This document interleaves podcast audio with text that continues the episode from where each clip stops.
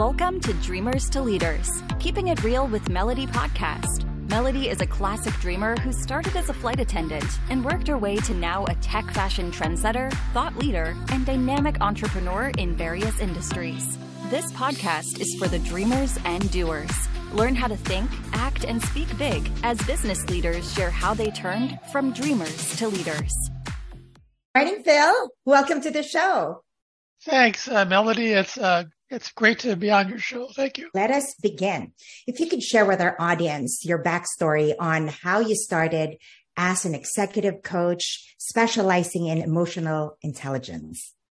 Oh boy, how, how much time do we have? I uh, I've been an executive coach, uh, working with executives and organizations all over the world for the last 23 years excuse me, prior to that, I was an executive for 20 years in the semiconductor industry, traveling about 60,000 miles per year throughout North America and the Pacific Rim.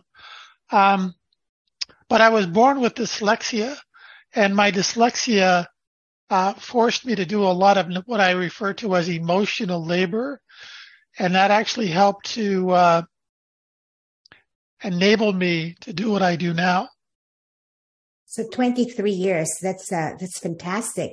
So emotional intelligence, for the sake of our uh, audience out there, what is the main difference between emotional intelligence and, and IQ intelligence? Oh, that's a that's a great question. Um, emotional intelligence, uh, like leadership, is developed. It's an experiential type of intelligence, and it differs from uh, intellectual intelligence in that you can't develop it by reading a book or having a conversation or watching a video. So it's an experiential process. And mm-hmm. um, University of California at Berkeley did a 40 year study comparing IQ with EQ, and they concluded that emotional intelligence was 400% more valuable in determining uh, success in intellectual intelligence.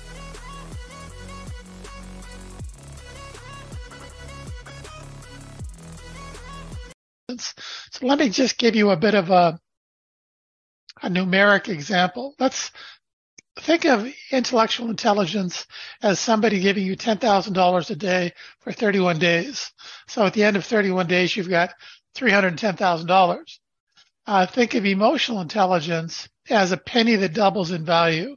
So day one, you have a penny. Day two, you have two pennies. Day 31, you have $10.7 million. Day 40, you've got over 5 billion. Day 50, you've got over 5 trillion. So whereas our ability to do intellectual labor is genetic. If you have a high IQ, your parents had a high IQ, their parents had a high IQ, and you simply inherited those genes.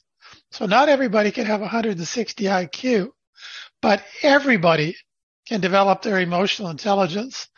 And emotional intelligence the value is massively greater than intellectual intelligence. And our mm-hmm. educational system has really let us down because it's focused primarily on our ability to do intellectual labor and has done very little um, to develop our emotional intelligence. I, I so agree with you, uh, Phil. As a matter of fact, I think I shared with you that uh, it was only in the last six, seven years that um, that intelli- uh, emotional intelligence, or we call it ESI here uh, in, in the U.S., emotional and social intelligence, have been in my radar. So for the for the longest journey of my my adulthood, that wasn't really in um, really the usual thing that people would really want to to invest in developing. But what you're sharing with our audience right now is massive, considering what you've mentioned on that compounding effect of, of emotional intelligence to an individual. And to piggyback on what you said on the 400% per Berkeley on how that could impact, you know, an organization. I also read somewhere that, um, I believe 75% of reasons why one's career is derailed is because of that incompetence or that inefficiency or that lack of. emotional intelligence. So I'm so glad that you're here.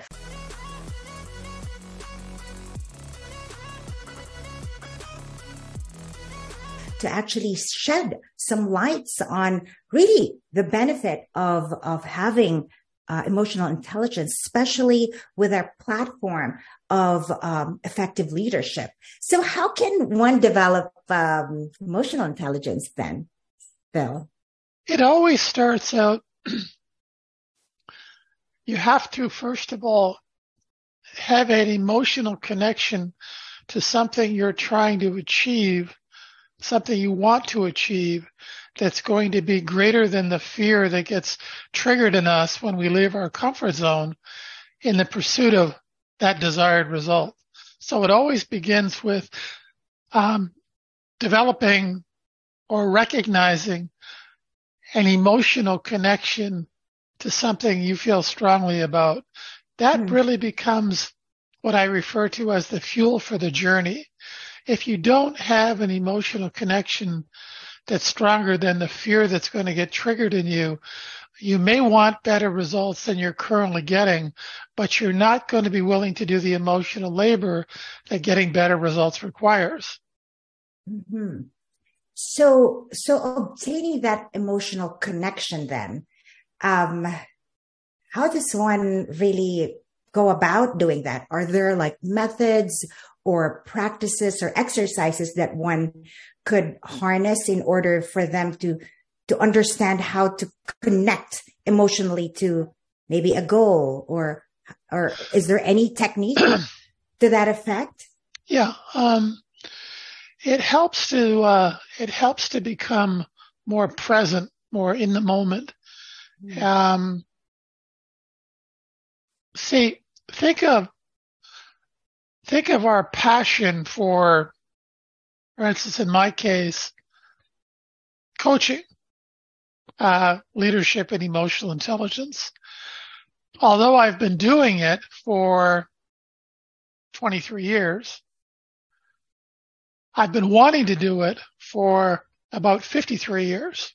No way. Uh-huh. Um, and even though I was, I was scared to, uh, to, to get started, um, I kept getting pulled back to this passion. It's kind of like uh, my true north. Your true north, yes. Um, inner so compass. Mm-hmm. We all have that true north in us. And if we can learn to lower our walls by being more present, uh, we can allow that passion to surface. Mm. So, so we meditation. kind of shut off that voice that voice in the back of our head that's that's always going. Uh, we need to kind of quiet our mind to allow that passion to uh, to become more apparent for us. Mm-hmm. And thus, I think the book behind you, being in the present, and that's kind of his main uh, essence of what he uh, what he teaches. Part of mindfulness, and you know, setting aside time to um, to meditate would help us connect to that inner voice. Would you agree? Yeah, we actually. Uh, it's interesting. Um, this may surprise your listeners, our listeners, um, but we spend over four trillion dollars every year trying to be in the present moment, trying to Ooh, shut off mm-hmm. that voice in the back of our head. Uh, and some of the ways we do that are destructive and they actually pull us below consciousness. But learning to lower our walls um, enables us to actually become more conscious. So we we actually can evolve as opposed to devolve. Mm-hmm.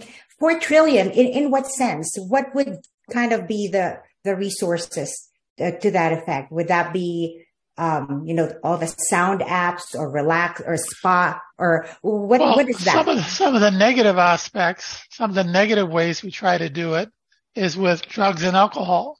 Oh, gotcha. Uh-huh. Uh-huh. Um, so the um, vices.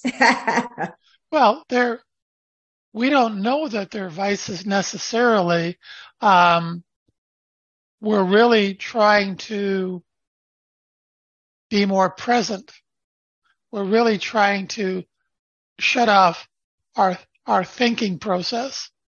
Um, and that's actually a, it's a, it's a, it's a destructive way to do it, but that's the objective.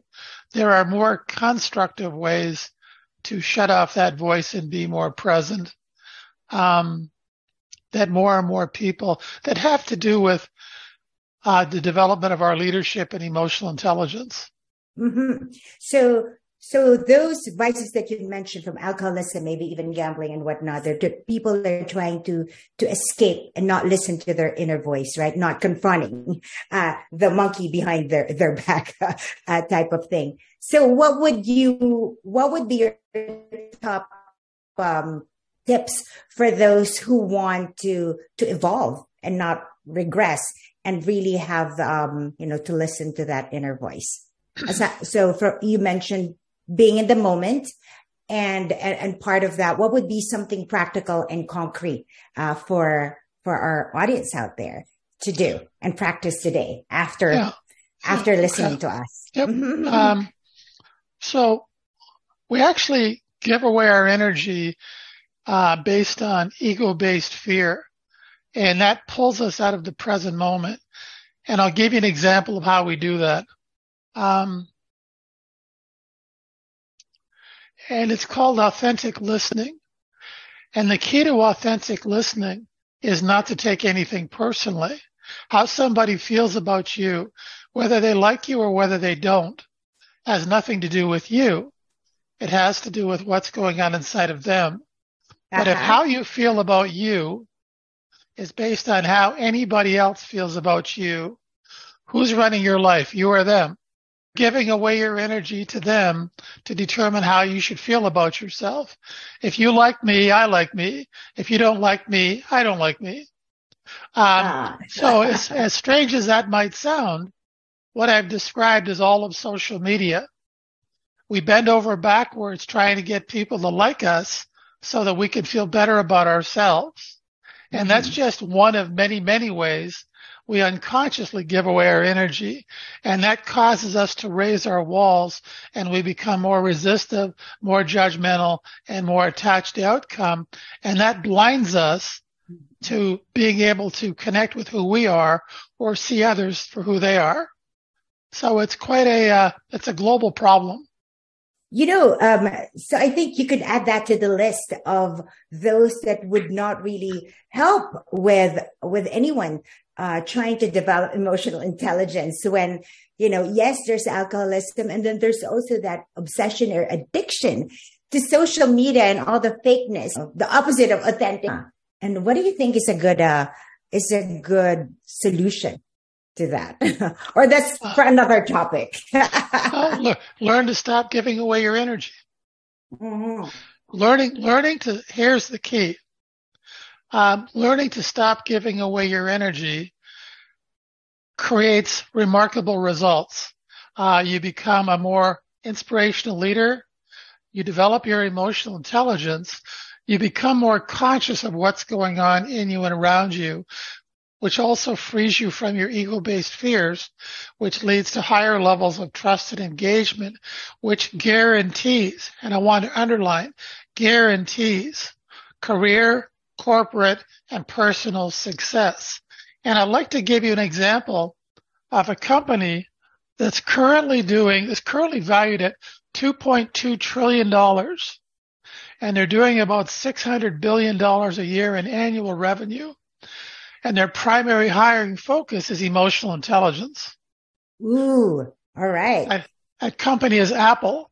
Apple. That's why when you walk into an Apple store, the energy you feel is an example of a more emotionally intelligent environment. They're not trying to sell you anything. They're trying to understand your pain and if possible offer a solution to your pain. They want you to have a great experience. Whether you buy anything is secondary. So maybe you'll go tell your friends and they'll tell their friends. And if you think about it, that energy you feel in that environment is a very different energy from the energy coming out of the stores surrounding that environment. So mm-hmm. because of the accelerating rate of global change we're facing, more and more companies are hiring, developing, and promoting largely based on emotional intelligence. Thank you, uh, Phil, for, for sharing that. It just validates again. I'm, I'm actually um, launching a book. it's called Celebrate, S-E-L-L, uh, Celebrate. Uh, it's a sales guide for those who hate to lose. And, and part of that is, uh, you know, a chapter on marketing. And, and truly with sales marketing, there's there's all that emotional uh, connection, emotional messaging uh, that um, that needs to be present for people to you know to have it resonate and for them to identify themselves with a brand, so on and so forth. And Apple truly amplifies that with their emotional messaging on um, on how they brand. You know, the branding, the minimalism, the the it's almost now synonymous to um, you know, product exclusivity. And, and what they do is all purchasing decisions um, are made mm-hmm. in the limbic part of our brain. All purchasing decisions are made emotionally first. And then after we've decided right. what we're going to do, we look for features and benefits intellectually to justify the decision we've already made emotionally. So by developing your emotional intelligence, you are literally able to out care your competition. Um, see, because we've evolved from herds and tribes over hundreds of millions of years, um, we've had to develop the ability to sense whether somebody's trying to help us or eat us. So mm. we have these specialized brain cells in our prefrontal cortex that brain scientists call mirror neurons. That's why when you walk into a room, you can sense the energy in the room or you're having a conversation with somebody, you can sense their authenticity. You can sense whether they're trying to help you or hurt you. So if you lower your walls, if you develop your emotional intelligence, mm-hmm. people will pick up on that and you'll be able to develop a higher level of engagement. So if a customer feels that your success and their success are connected, they'll find a way to do business with you, even if you don't have the best pricing or the best technology. If they feel that if they don't trust you, they'll find a way not to do business with you, even if you have the best pricing or the best technology. So really what it comes down to is emotional intelligence. As you develop your emotional intelligence, the ROI continues to increase exponentially. Mm-hmm. I think you touched on um, on something that you shared the last time on um, the the ROI difference from from a company that's um, that really has e- EQ as their primary um, you know training or wanting to make sure that the the staff are um are the organization really has that EQ as a forefront of what they need to develop versus IQ. So um so for for our listeners out there, yes, it's good to have that um that intelligence, right? and all that, but um you know studies that you have shared, you know, from Berkeley to, you know, if we really understand the success of, of Apple and how EQ really can uh, benefit an organization, not only an organization, but I think in, in your personal relationship as well. Would you agree, Phil? Yeah. Um, we're facing a tsunami of accelerating global change with a 500 million year old brain that doesn't like change.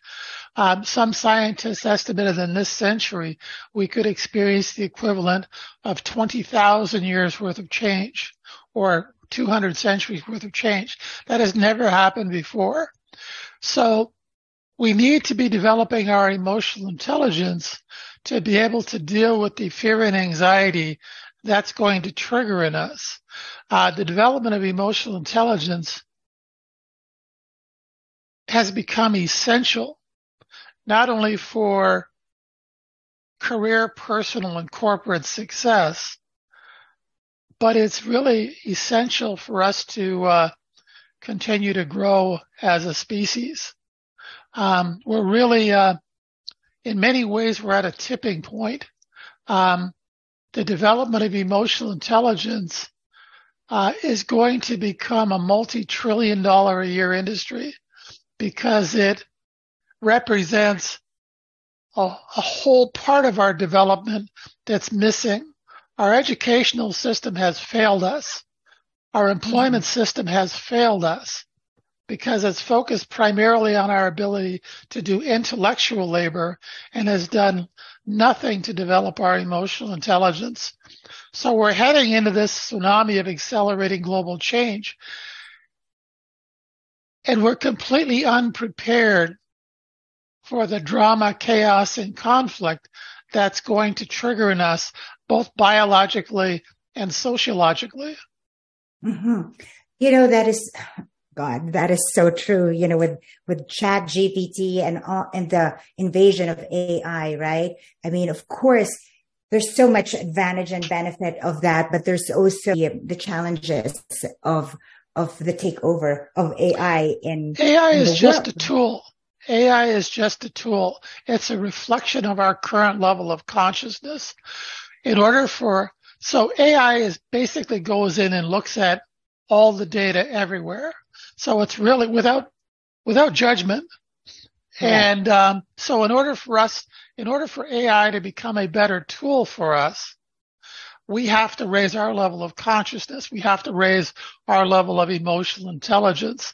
And as we do that, the tool will become better, mm-hmm. but it, mm-hmm. it will only reflect our current level of consciousness. Uh, I agree. So, so that is a tool. The social media is another tool. I mean, all these bombardment of, of info overload, right? So having a high self awareness, right? Having high uh, emotional intelligence, emotional social intelligence, um, and, and developing that compassion and empathy as a leader. Those are ingredients. Emotional intelligence involves feelings. And this is where it, this is where it's important. Um, whenever we take an action that, that causes us to move outside of our comfort zone, there's a part of our old lizard brain called the amygdala that mm-hmm. for the last several hundred million years has been trying to keep us safe and alive by making sure we never do that. And if we do, it automatically uh, triggers the release of a hormone into our bloodstream called cortisol, and that causes the executive center of our brain, our prefrontal cortex, to shut off, and we go into what psychologists refer to as an amygdala hijack. Some people lash out, some people run away, some people freeze like a deer in the headlights. When that happens in conflict situations, people die. When it happens in business or personal situations, relationships die we burn trust. So as an analogy, if you think of your amygdala as a very frightened four-year-old child, the development hmm. of our emotional intelligence acts like a big brother or a big sister to quiet the amygdala response down and better enable us to feel the fear and anxiety that changing innovation always triggers in us and moves through it towards what it is we're trying to achieve as opposed to allowing that fear to keep us trapped in our comfort zones. So emotional intelligence and intellectual intelligence are two very different types of intelligence. And quite frankly, um, intellectual intelligence is vastly inferior to emotional intelligence. You also mentioned energy a while ago. So let's talk about that relationship of energy and emotion and sure. how it affects uh, frequencies. Uh, share with our audience how that is related. Absolutely. Um, we're only actually conscious about three to five percent of the time, which is fine. Uh, the rest of the time, we're relying on our unconscious habits to drive the bulk of our behavior and our results. But when we're born, we're not born with a conscious mind. Uh, we are born with an unconscious mind, but we don't start to become conscious until we're about a year or so old. But we immediately start wiring up our brain, creating the neural network pathways in our brain that become our habits in order to survive, fit in, get food, all that kind of stuff. And a lot of those habits unconsciously cause us to give away our energy. And we do it in lots of different ways. How we communicate, listen, take responsibility, make decisions, all sorts of ways. Um, But when we give away our energy, it creates an energy deficit in us. So at the same time we're giving away our energy over here, we have to be trying to replace that energy by trying to steal energy from other people over here. And that dynamic is going on inside of everybody, everywhere, all over the world, all the time. And that is the root cause of all drama, chaos, and conflict. and that, and that is the reason why there's such toxicity within organizations. Gallup mm-hmm. estimates the current level of employee engagement worldwide is about 13%. Low levels of employee engagement are costing U.S. economy alone over a trillion dollars a year. And mm-hmm. it's all related to energy physics.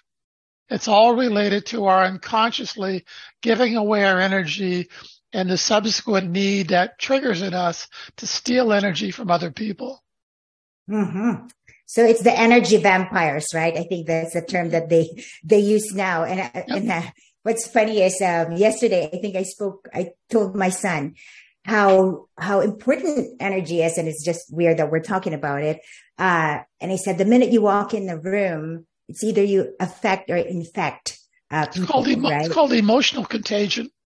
Yes, so true. So true. So, um, I like that. And also, I think this last week, I've been really devouring, um, you know, m- books, materials that, um, that talk about the emotion, you know, the feeling and how really you can, you can affirm and you can say things and, and, you know, again, keep affirming stuff. But if you don't have the emotional connection as he said, or that feeling to what you're saying, then somehow the energy that you emit isn't really there to affect any any change. It's called, so it's called ego-based fear.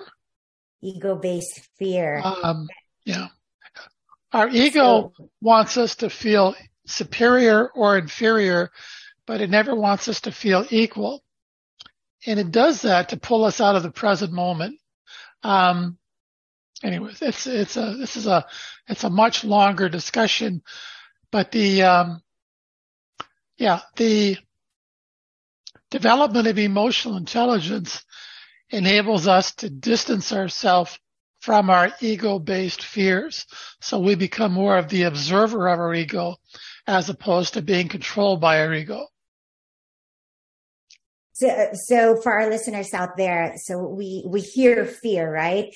And as they say, you know, fear is, um, is believing in something that, you know, believing in something that you don't see, faith and fear. So, uh, would you believe in, in something that you don't see that is, um, you know, something that's detrimental to you or believe in something well, that you don't see that's going to help you?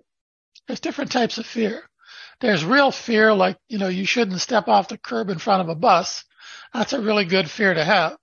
Right. And then there's psychological right. fear, which has more to do with our egos. But fear is not the enemy. We need to learn to, and it's not going away. It serves an important function. We need to coexist with our fear, acknowledge it and be able to move through it towards what it is we're trying to achieve as opposed to allowing that fear to, to keep us trapped in our comfort zones. That's why the development of our emotional intelligence is so important because it will enable us to do that. You know, uh, there was also something that um, resonated with me uh, the other day. Um, I think it was um, Nightingale. He said about what is the secret of happiness, uh, Phil. So he said, secret secret of happiness is freedom and how and the secret of having freedom is having courage. And really if you if listening to you what is courage? It's the mastery of, of fear right? You're being able to um to like shush that voice that paralyzed you. Uh, the freedom is being able to coexist with our fear. And it's be it's it's the ability to be able to distance ourselves from our ego based fears. And we do that by learning to give away our, by learning to stop giving away our energy. Stop learning to stop giving away our energy automatically creates that that freedom, that distance from our ego based fears, as well as it develops inspirational leadership and everything else we've talked about. But the root so, cause. Of all, mm-hmm. the root cause of all the drama, chaos, and conflict uh, we experience and see everywhere, and the solution to that root cause problem involves energy physics. So, so share with us, Phil, how you know you're in an organization, you go to work, right? and you want to guard your energy. How does one do that? How does one not just give it away? What are what are ways to do you, that? You uh you develop the habits to stop doing that. And how? How so you walk in a room, how do you not give energy? Because that's kind of part of you, right? Um be, be, because it's always your choice between stimulus and response there's a space and in that space you get to choose how you're going to respond. So regardless of how anybody else is behaving, you have the ability to choose how you're going to respond. So what I actually work with executives and organizations in the, in the Master of Business Leadership program is I, I give them the habits to get them to stop giving away their energy. I show them, I show them how they're giving away their energy and I give them better habits to practice to stop doing that. Uh huh. So give us an example of that. Just example of a habit to develop. Well, I did. I, I gave you an example of authentic listening, how people give away their energy in, in determining how they feel about them, determining how they feel about themselves based on how others feel about you. Mm-hmm. See, whether somebody likes you or whether they hate you. So stepping out. Okay. Has so nothing being, to do with you. Mm-hmm. Right, right, right. So basically, uh, being able to pause, right? Mm-hmm. So if, if someone is saying whatever, you pause and then you, you objectify that that's not you and, and you know who you are type of thing versus reacting, right? Yeah, so analyzing. Yeah, they're, they're entitled to their opinion. 100%. But their opinion doesn't need to be your opinion. If you like me, that's great. If you don't like me, that's unfortunate. But either way, whether you like me or whether you don't, won't determine how I feel about me. You know, um, what you think about me is none of none of my business. That's your that's your thing. You also mentioned about um, you know that emotional intelligence can be developed and uh, and the motivational the motivational uh, change that there are two sources of of that uh, motivation. Can you share with our audience briefly on what are those sure components? Sure. Mm-hmm. There's there's only two sources of motivation that will cause us to be willing to leave our comfort zone in the pursuit of better results. One is pain, the other one is passion. And hardly anybody's connected with their passion, at least not initially. So for the most part, the motivation to achieve better results is usually driven by an urgent desire for better results than they're currently getting, i.e. pain. So the, the first question I ask anybody is, what do you want? Because when they tell you what they want, they're also telling you what they don't have. And the bigger the gap between where they are versus where they want to be, the more motivated they are to look for a solution to close that gap. And without that motivation, change is impossible. It's kind of like the motivation is like putting fuel in your car. If you don't put the fuel in the car, the car's not going anywhere. If you don't have that emotional connection to a desired result that's greater than your fear, you may want better results than you're currently getting, but you won't be willing to do the emotional labor that getting better results requires. And quite frankly, most people aren't.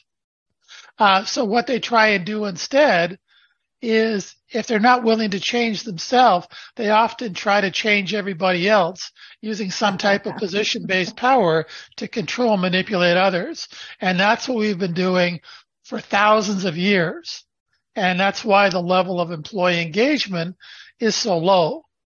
Uh, so I'm interested um, on on that. So let's say you have a team, you have a team of um, twelve, let's say, and you want you want them to be a more engaged, right? To help to help with the whole vibe and and whatnot. What is the the number one thing that you would tell your your client? Okay, hey, your team your team sucks. They're not doing well. This is what we need to do. This is the first exercise. What would that be? There's a methodology for individual change and there's a separate methodology for organizational change, but you cannot have organizational change without individual change first. So you have to um, work with the individuals to help them understand what their source of motivation is, or even if they have one, um, and help them to achieve uh, that desired result. And in doing that, they can become better leaders and more emotionally intelligent. And um, the more people you train, coach to be able to do that, the better it is for the organization. Let me give you an example of a, an organiz, organ, organizational change methodology. Think of think of an organization as a big pool of energy. Um, most organizations are quite toxic. In other words, they're trying to steal each other's energy unconsciously. So the more people you train within that organization to learn to stop giving away their energy, right. the more you're reducing the toxicity within the organization. And you're forcing people to lower their walls or leave the organization for a more chaotic organization. The point is that by developing the leadership and the emotional intelligence of individuals in the organization, the organization can heal itself from the inside out. Right, right, right. I like that. Uh, Phil, so with all the benefits of, of, of having, uh, uh, you know, an organization that is high on, on, on EQ, uh, what do you think are the challenges that um, that we are, are, facing as a society in one, let's say, in the quest of developing EQ? Um, there are three primary sources of resistance we have to change. Two are biological and one sociological. Uh, the first one I mentioned, the first biological source of resistance I mentioned is our amygdala, right? Uh, the second biological source of resistance we have to change is our existing habits. Once we develop a habit, it's there forever. Um, and although we can develop new habits at any age, it's called brain plasticity or neurogenesis. Those new habits are always going to be weaker than the old habits because when we're born, there's a there's an insulation layer that goes around the neural network pathway called myelin. And when we're born, it's thicker than when we're older. So that even though the new habits can work better than the old habits, there's going to be a constant ongoing internal battle between the mm. old habits and the new habits for dominance. Um, the third source of resistance we have to change is sociological, meaning that the people around us don't want us to change. Because if we change and start to get better results, maybe they're going to have to change and that scares the hell out of them. and the best way to ensure they don't have to change is to make sure we fail so they can say, look, I told you so. Now get your head down and come back into the herd with the rest of us. So even though this process that I'm describing will work for anybody anywhere at any age doing anything and produce phenomenal results, hmm unless you have an emotional connection to something you want to achieve that's stronger than your fear, you will not be willing to do the emotional labor that getting that result requires. So it all begins with developing or connecting with something you want to achieve that motivates you to leave your comfort zone in the pursuit of that desired result. Nice. You know the old saying, if if somebody can talk you out of doing something, let them, because it really wasn't that important to you anyhow. so what you're really looking for is something that you cannot be talked out of. Regardless of all the extenuating circumstances and all the nagging voices from It's inside called- too. It's called grit. with all the challenges that you, you've mentioned from the amygdala to the habits to uh, that social factor that one need to contend with. Um, and l- knowing the the benefit you know from increasing tremendously compounding effect of the roi uh, and all that benefit of developing eq how can our audience uh, reach you if they want assistance uh, on that? Oh, um, I'll uh, I'll put a link to my uh, my Zoom calendar in the chat box, and anybody that would like to uh, find out more information or continue to the conversation, I'd be I'd be happy to meet with.